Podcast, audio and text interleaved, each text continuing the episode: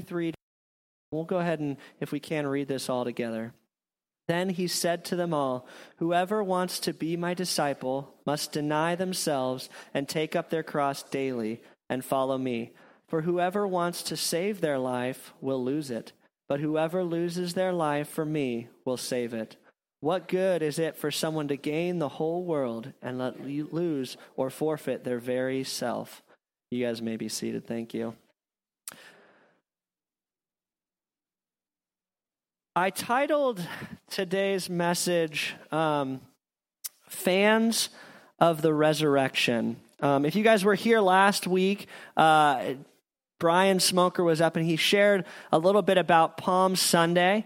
And he talked about how uh, it, it, was this great culmination of all this Old Testament prophecy as, as the Israelite nation, the Jewish people, they were looking forward to this Messiah. Um, and, and Jesus, he was uh, more or less on kind of a hot streak. Um, he, had, he had done a lot of uh, miracles and he'd healed a lot of people. And, um, and he, he, he was just things were going well and his disciples were getting excited. He had kind of had waves in his ministry where people would follow him and then and then he'd teach something kind of hard and then they'd be like, "Well, maybe not." And then he'd do something else, you know, like like he would feed 5,000 people and and everyone would come after him because they wanted free food. Who doesn't want free food? I love free food. And that usually brings me back. That's actually part of my story how I came to faith in Jesus was someone was offering some free food at a Bible study and it didn't really get in the way of what I wanted to do. And, uh, and so I went. But this morning, um, we think of, of uh, Palm Sunday and through Passion Week as we get to, of course, today, which is Easter Sunday, Sunday the day that Jesus rose. And, and I want to look at um, the fans versus the followers of Jesus. And you could kind of see that as the week went by that, that many of the people, right, a fan usually isn't tested. You don't know if someone's really a fan or a follower until that's tested. And so um, I'm a big sports guy. I know there's a lot of sports people in here, and I, I kind of used a couple of different illustrations, but um, I'm sure because we're in New England, a lot of people are New England Patriots fans here, right? Now, I've always told Marcus, I'm like, I'm not going to be, I'll probably become a New England Patriots fan one day because, you know, everyone else is. It's fun to kind of rile around a team. I'm definitely, you know, well, right now I'm barely a fan. And they win, exactly. They do. I, I can't deny that. No, none of us can deny that the New England Patriots win. Well, I, I keep telling them, I'm like, I'll become a fan of them when Tom Brady's no longer there because I can't jump on the bandwagon now, right? And, and that wouldn't really show that I'd be a follower of the New England Patriots. That would just show, oh, yeah, I'll hop on because we're winning and we're doing good. And, uh, but, but I can guarantee you, right now we see a lot of fans of the New England Patriots. You're going to find out who the followers are when Tom Brady leaves. And maybe Bill Belichick will have to leave too. But, but the year that, that maybe they have a really bad year, maybe they don't God forbid, maybe they don't make the playoffs or the AFC championship game. Um, we won't really see who's a follower of them. I'm. Uh, this is this is a little more personal for me, but I'm a I'm uh, more of a college fan. I like the Louisville Cardinals, uh, their basketball and their football specifically. And where I used to live down in Louisville, everyone's all it's it's like it's like here about the Patriots, but on steroids for college.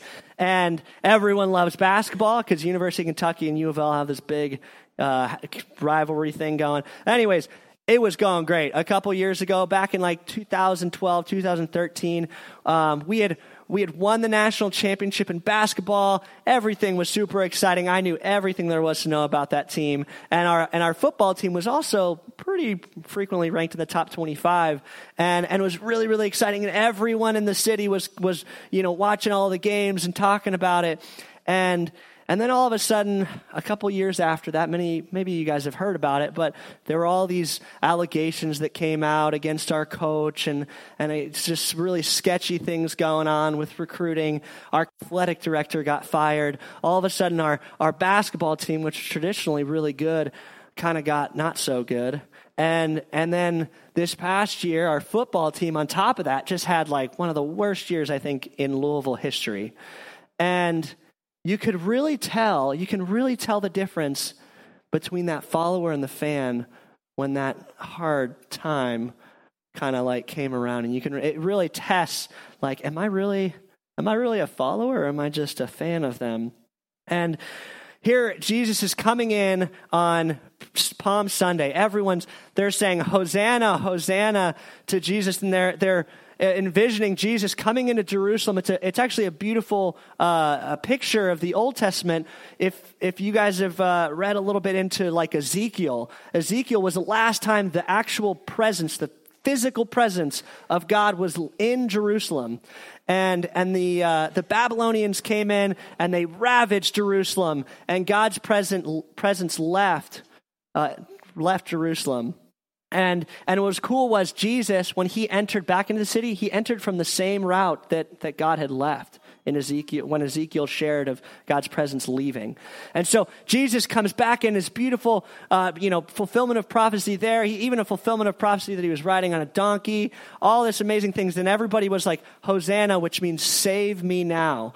Um, Brian talked a little bit about that last week, and everyone's like, "This is great!" Like he just he just raised this guy Lazarus from the dead. He's been doing all these miracles. We're gonna, you know, we don't like the Roman government because they're persecuting the Jewish people, and so he's gonna come in and he's gonna he's gonna rule for us, and he's gonna defeat Rome, and and they they really they were looking at the physical. They were so focused on the physical and they're like ready. They're ready for a physical kingdom. They're ready for, for jesus to take over and for, for them to follow him in that sense. And and you see a lot of people that were really after their perception of what the kingdom of god would be like. And yet while jesus did come in that day and, and he looked kind of the part of what they thought he would be because they would they would receive benefit. They received benefit from his physical things. Um, he came in a very different way and in a way that, that they didn't want. Really the only people who weren't that excited about jesus coming were the religious leaders of the time who at that time were plotting to kill him because they felt threatened by him. And he comes in and you've got all these fans and everyone in the city is excited to see him. Now what happened from sunday to friday I mean, he, everyone was for him, and then all of a sudden, every like the people who were who were laying down the palms and saying the king is here were, were yelling crucify him just four days later. What happened? And uh, and we know we know a little later in in John, um, he. Uh, uh, sorry, Jesus is talking to Pilate just before he's condemned to die, and Peter, or sorry, Pilate, I keep saying Peter. Pilate asked him, Are you a king? Are you the king of the Jews? Like these guys, they're all, they're all, you know, saying crucify you. Like, I, I, I don't think you're that guilty. And, and Jesus says, He says, My kingdom is not of this world.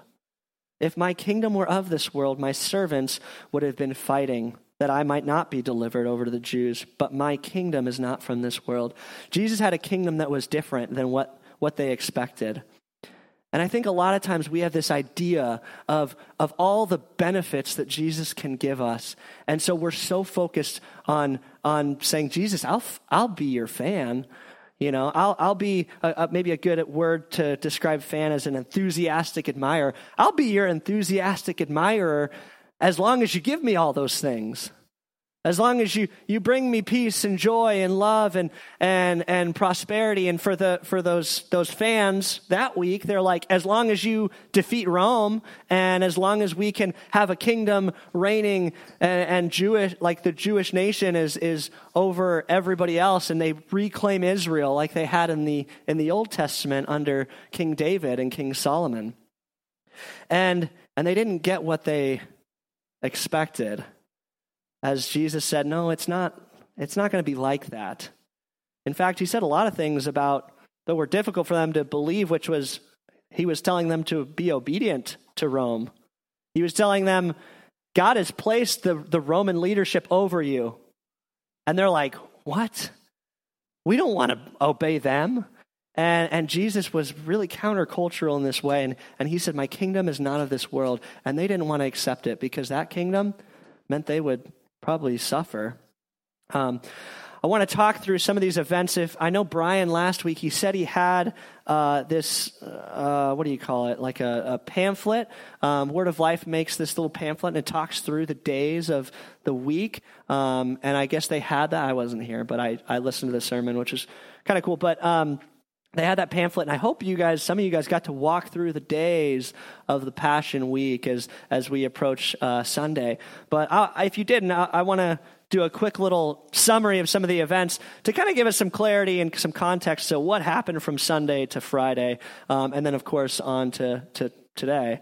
Um, but Obviously, Sunday is the day Jesus comes in. Everyone welcomes him. Um, really exciting. The king is here. We're ready for that, for that kingdom to be reigning and, and defeat the Romans. On Monday, uh, Jesus goes and he clears the temple. Now, this is the second time he had done that. He, he goes in and, and there's these money changers and all these people who are defiling God's holy temple. And he, and he runs them out in a, in a fit of, you know, almost rage, but like this passionate, godly rage where he's like, I don't want my God, like God's temple to be defiled, which is, a, I think, an important reminder for us as, as God calls our bodies his temple. Now that, now that God's presence doesn't reside in a building, in a temple like they had back then, but it resides in his believers and those who who are followers of Jesus. And I think it's an important reminder that, that we should strive to keep our temple undefiled and, and beautiful. But anyways, Tuesday comes and and then he gives this this famous uh, speech essentially to the to the uh, religious leaders, where he's the, the woes to the religious leaders. He calls them out. I remember the first time I read through this, and I was like, wow, did he just say that? He was calling them, he called them like, I don't, I don't know if we use this language anymore, but he called them snakes and vipers and, uh, and various things like that. Called them out on their hypocrisy, called them hypocrites uh, a couple of times, and uh, calls them out on their, they, they would teach one thing about the Word of God and then live completely different but they would have everything look good on the outside. And, uh, and that, maybe that's, maybe that's us.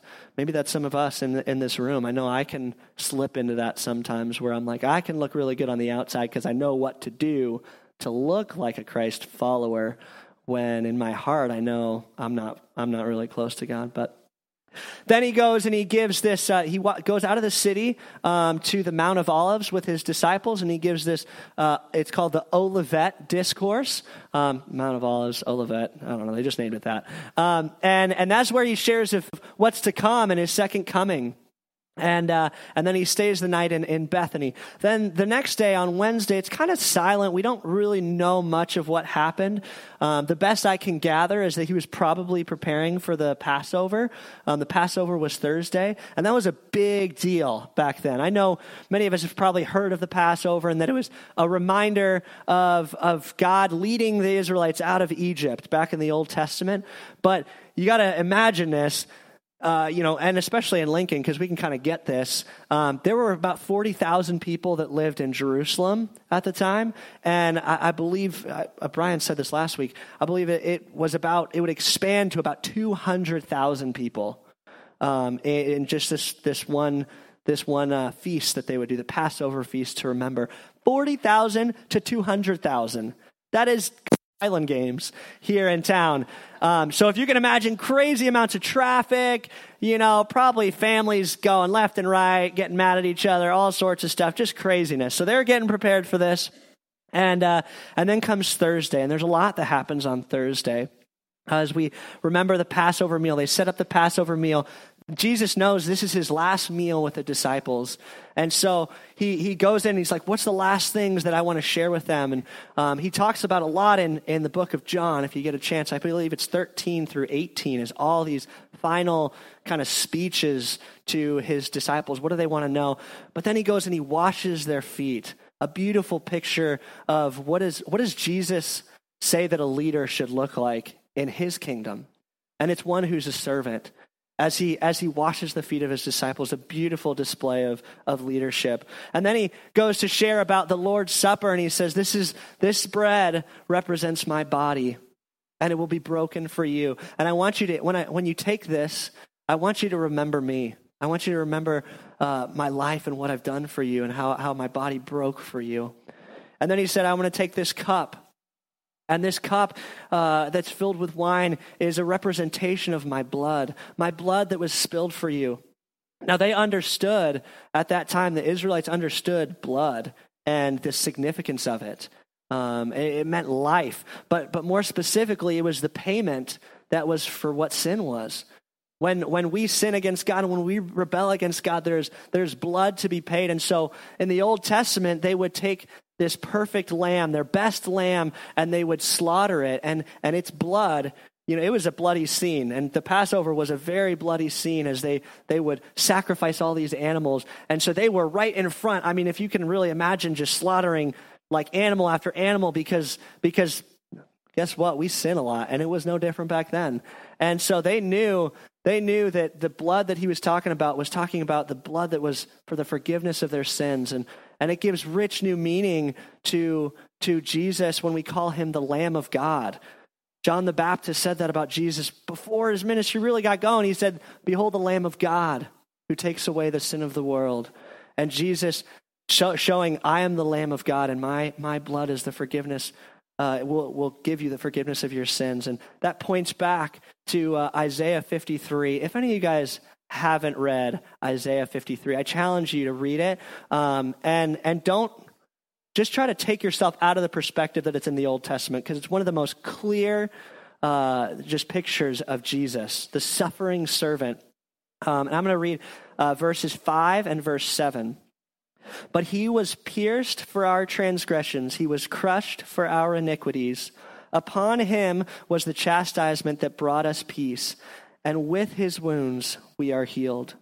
He was oppressed and he was afflicted, yet he opened not his mouth. Like a lamb is led to the slaughter, and like a sheep that before its shearers is silent, so he opened not his mouth. What a beautiful picture uh, of Jesus said this was 700 years before he was ever there. Um, it's funny, I've seen people who will take, they'll take a couple of these passages from Isaiah 53 and they just won't put any numbers on them. And they're like, here, read this. And they'll show them to people and they'll be like, where did this come from? And everyone will be like, oh, that's the Bible. It's talking about Jesus, New Testament stuff. And they're like, no, this is 700 years before he was born. And uh, just amazing fulfillment of prophecy as Jesus is talking about the Lord's Supper. Supper. Then Jesus goes and he prays in the garden. This is, uh, you know, he's it's coming upon. He knows he's about to die. Um, it says that he's sweating blood, um, which is just this immense amount of stress that you can have as he's sweating blood. And he says, "Father, if you can take this cup, please do, but not not my will, but yours." As he prays that, and and of course, right after that, Judas comes in as as he betrays Jesus, and he betrays him with a kiss on the cheek. Um, and he's taken away. He's taken in front of the, the um, high priest, and the high priest condemns him to death um, for, the, for the charge of blasphemy because Jesus was pretty clear. He called himself God, and that was a serious, serious offense to them, unless it was true. Um, but they didn't think it was true, and so they condemned him to death. And on that same night, his best friend Peter denies him three times. And talk about a rough night. Um, he's condemned to die. His friends all leave. Um, it's funny because uh, you know they were supposed to be. I thought those were the followers. Those were the guys. They followed him around for three years. They gave up everything in their life, and and then they're just like, I'm out of here. This is crazy. I don't know him. You know, I'm like, what the heck? How did this happen? Then we go to Friday morning, bright and early. Pilate is now with Jesus and, and he is uh, trying to find out because at the time, the Jewish people, because they were under the oppression of Rome, Rome would not allow the Jewish people to execute anybody. So they could do little civil disagreements and, you know, little things, but they couldn't kill anyone. They couldn't do any capital punishments. They had to take them before Rome, which is pretty significant as there are Old Testament prophecies about Jesus um, they didn't say crucified because that wasn't a thing back when these prophets said that, but it said that his, his, his wrists and his feet um, would be pierced. And so this was really Im- important because Jesus really only could have come during this time, and it hap- had to happen then. Anyways, uh, Pilate doesn't really want to convict him. He doesn't think there's, he, I mean, he might think he's kind of like stirring up a, a issue, but, but definitely not worthy of death. And, uh, and so what Pilate does, he's like, well, I'm going to do this instead. I'm going to, I'm going to flog him. We'll, we'll beat him. And, and then maybe that'll, you know, appease the Jewish people. And so they do that. And he's, he's scourged. It's a terrible beating um, that Romans used to inflict on, on prisoners. And uh, he's, he brings him back in front and he says, he says, is this good enough? This, like, look at him. He's, he's bloody, he's beaten. Like, that's a punishment, right? That's a good punishment for, for what you're saying. And, and all the people in the crowd, um, including the ones who were saying, Hosanna, save me now, and saying, This is the king, uh, were the ones who were yelling out, Crucify him, crucify him. And it's really hard for me to hear that because I know that when I sin and when I rebel against God, I'm no different. I know I like to think, well, I wouldn't be in that crowd. That wasn't me. You know, I, I would be, I'd be like on the Jesus train. I'd be the follower.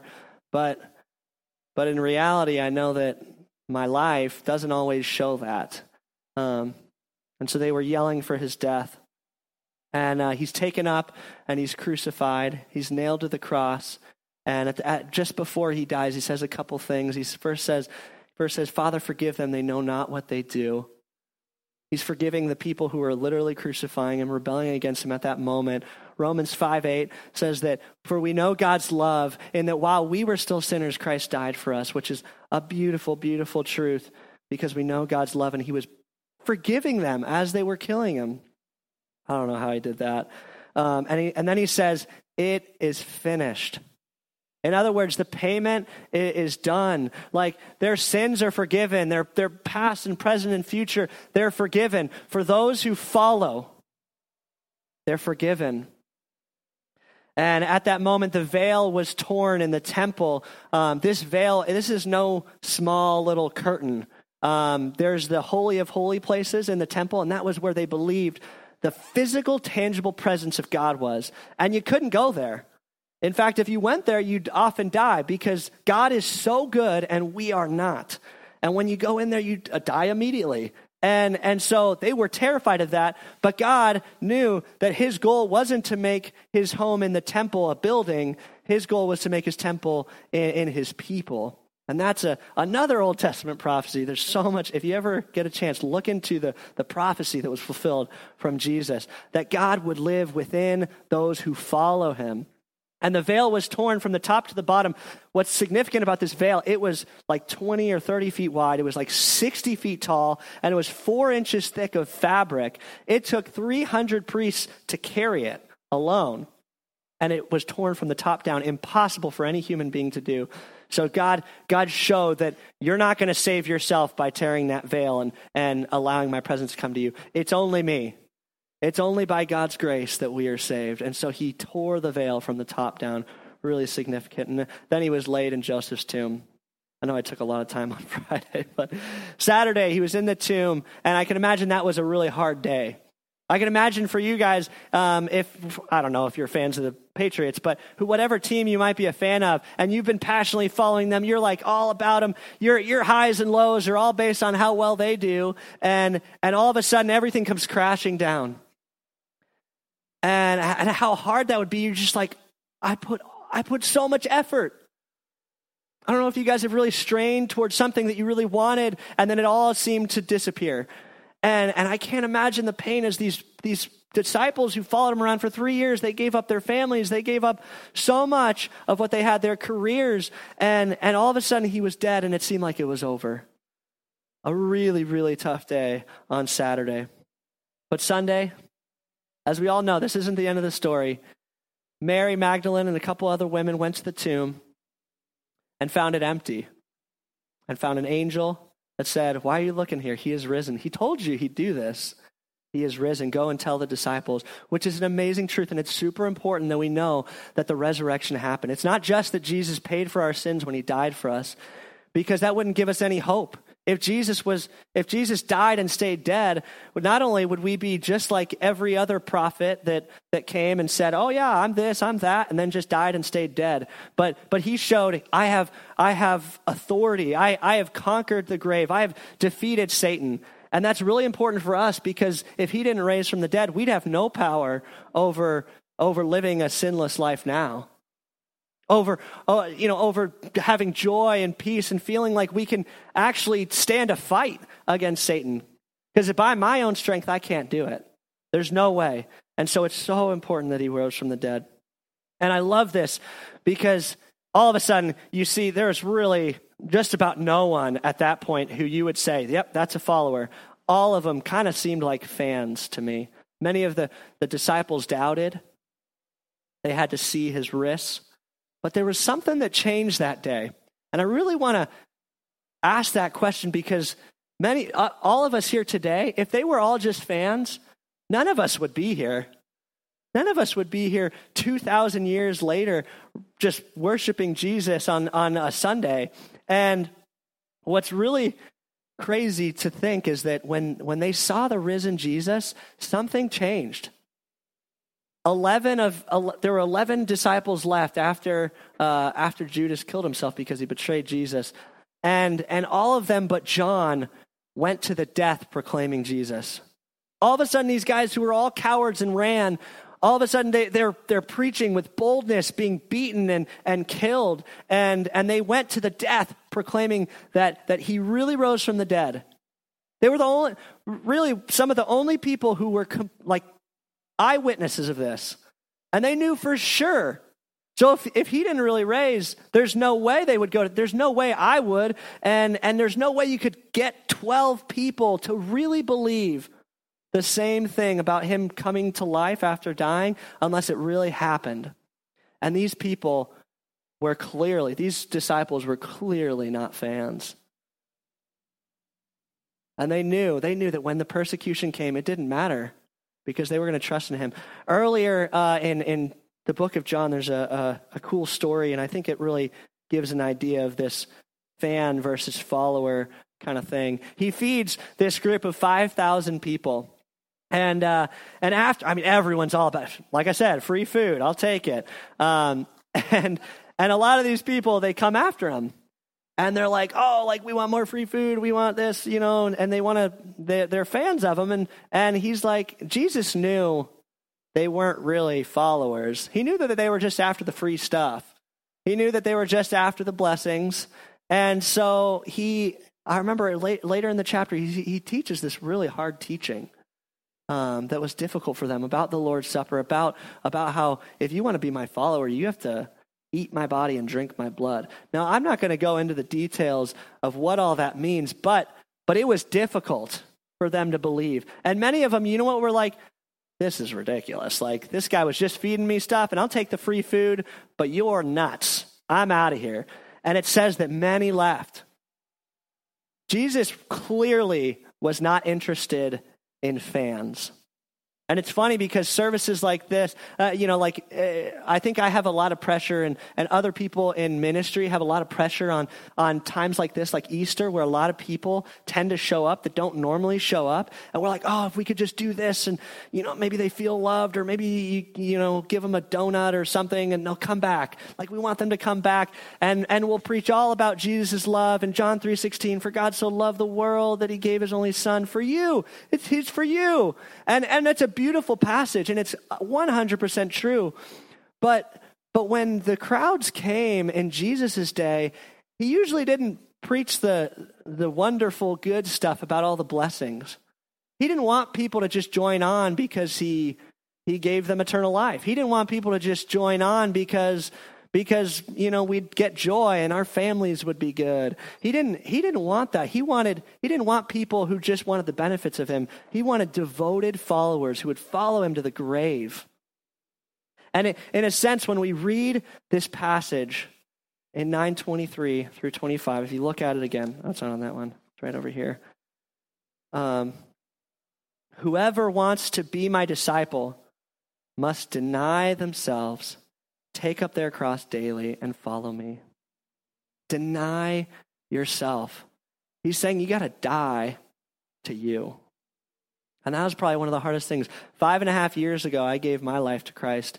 And and I remember thinking, I'm like, I have all these ideas for what my future is going to be like, you know, what my hopefully future wife or my career or my my school or or whatever, what you name it, whatever your future is. And I had all these ideas of what I wanted to do. And, and I remember when I made that choice to follow Jesus, I knew that that was a choice where I'm like, all of my plans, I'm dead. I, I choose to die. In fact, I one day in the future, I don't know when. Hopefully, I don't. Hopefully, Jesus comes back before then. But um, but I'm going to die physically. I'm going to die physically. We're all going to die physically. Um, obviously, unless Jesus comes back before then. But um, but that's not going to be the day that I died. I died five and a half years ago when I put my trust in Him, and and a call, a, a decision to follow Jesus is a decision to die. A decision to be a fan of Jesus is a decision to maybe come a little bit more frequently, or you know maybe you feel good about yourself because you do some stuff. Um, it's it's much different, and and like I said, he he wasn't looking for fans. Jesus was looking for followers, and you saw that really clearly in his disciples. We die to ourselves. And I love that picture of the apostles as they switch. And it was like, these guys are not fans. You could see it. If you read through the book of Acts, you see that these guys were not fans. They, they, would, they were devoted to the teaching of Jesus. And my hope this morning this is a wonderful morning, first of all. This is a morning to rejoice. And for those of us who have died, I, I pray that every single one of us in this room have died in the sense that we've died to ourselves. But this, this is incredible news for us. But this is also wonderful news for those who haven't. This is amazing news for the, for the fans maybe in the room that, that there is a hope, that there is something more. I used to think that, that all the, the ideas for my future, my career, my wife or my whatever would, would give me all the joy, all the peace, all the patience and kindness and love and all that, but it never would. And if it did, it might do it for maybe a season. My hope isn't to, to feel like you're like, oh, this young kid came in and he's been at Bible school and he just said all this stuff and I feel really convicted. Like, this is a day to rejoice. But um, it's also a day to maybe define a little bit of the relationship. We have that term DTR where we define the relationship. Um, I know we do it in, in relationships with, you know, like boyfriends and girlfriends, and every guy in the room doesn't want to hear that because it means commitment. You know, if, if we don't do that, if we don't do the DTR, eh, you know, we can just have fun. Like, it's just, you know, chill. We can enjoy each other. We can get the benefits. But what's nice is there's the back door. I can get out. Like, if it starts to get a little fishy, I can get out of here. Um, and we like, we like that.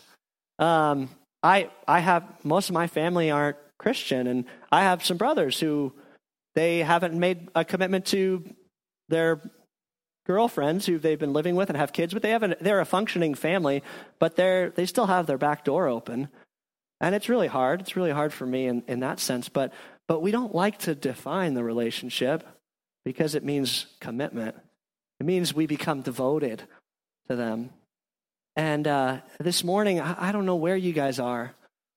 I don't know if you would be honest. And, and this isn't a question that anyone has to answer out loud because often when I answer out loud, I usually just say what I think is right. Um, but answer within and say, man, am I, am I really a, a follower of Jesus? Or am I just a fan of the benefits that he gives me? I don't want to make it sound like we have to do a bunch of stuff because we don't.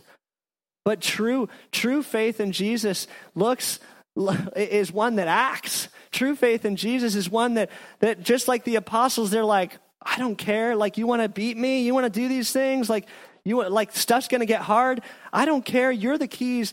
In John chapter six, Peter when Jesus asked him, "Do you still want to follow me, or you want to leave like everyone else who left during that hard teaching?" And he says, "He says you are the keys to eternal life. There's no other way."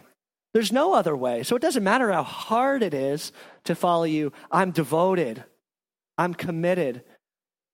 And if we're really honest with ourselves, are we really committed? Are we really devoted? In Romans chapter 6, um, it kind of talks of this principle of, of dying, of dying to yourself, what it means when you come to faith in Jesus that you die to yourself. And um, this is a, a passage that's quite often used in regards to baptism. And, and I want to say this before I read it that the baptism that's being talked about, I know we think water baptism. What it's talking about is the baptism of the Holy Spirit. When you come to faith in Jesus, there's this thing that happens, just like in the Old Testament, when they would, they would do these sacrifices, because even the temple had to get cleansed. They would do these sacrifices to cleanse the temple, and the sign that the temple had been cleansed was that the, they would see the, the Spirit of God, His presence in there. They would know, okay, it's been cleansed, He's in there, cool. Um, and that was the sign that the temple was, was finished and ready and, and the correct sacrifices had been made. Well, in our life, the sign that Jesus, that we've trusted in Jesus, that we're a follower of Jesus, is that the Holy Spirit comes into our life. Now, it's not, I mean, it'd be cool if there's fire and stuff, and it was like that for the original apostles, but that usually doesn't happen. You're not going to have fire over your head or anything. Probably not. But, um, but what I can say is, is that you, there's, there's a time that you know that God, for some reason, there's like, you, it's like you can't go and sin anymore. You just like, you're led to God. You're just like, I, I can't, I can't help it. Like, for some reason, I want to read my Bible. I don't I didn't want to read my Bible. I hated reading before I came to faith. And for some reason, I had this urge to want to know God more. And the sign is that the Holy Spirit comes in. Anyways, I went off on a tangent. Back to the verse. Romans 6, verse 3 and 4. Um, it says, Do you not know that all of us who have been baptized into Christ Jesus were baptized into his death? We were buried, therefore, with him by baptism into death in order that just as Christ was raised from the dead by the glory of the Father, we too might walk in newness of life. I died five and a half years ago, but Jesus rose again. The, the really amazing benefit of him raising from the dead is that is that now I can walk in newness of life. I, in a sense, am resurrected. I don't have a maybe a glorified body like he had. He had this really special body, which we will have one day for those who are followers of Jesus. But but in a sense, God has has redeemed me and made me a new person. I'm a new creation. I don't I'm not like Nathan was. In fact, I, a lot of times I the, the biggest thing that's holding me back from being looking like Jesus is Nathan. I'm in the way. I got to get rid of Nathan. I don't want I don't want any more of him. And and it's so important that he rose from the dead because as as he just as he died and we're we're buried with him in death, we are risen anew with him in in new life. We are a new creation. Um, I just uh, I just want to say if if this is something that you've thought about, um, if this is something that's been really maybe challenging you, and maybe you, you want to find out, like, am I am I a follower? And you, and you have questions about that. Um, we'd love to talk to you. Um, whether you come and talk to me or Drew or some of the other leaders here, like, or or even someone right by you, someone you came with, like, talk to them, like, and be like, be honest. Like, there's no reason to not be honest. God knows your heart. I I I can only make it, you know, poor judgments probably on you guys. God knows your heart. And, and the worst thing you could ever do is, is say, Oh, yeah, I'm a follower. And go through your whole life and say, I'm a follower, I'm a follower. And on the last day, for God to look at you and say, You're not a follower, you're a fan. I would hate, and then for you to think, Oh, but at least everyone thought I was a follower.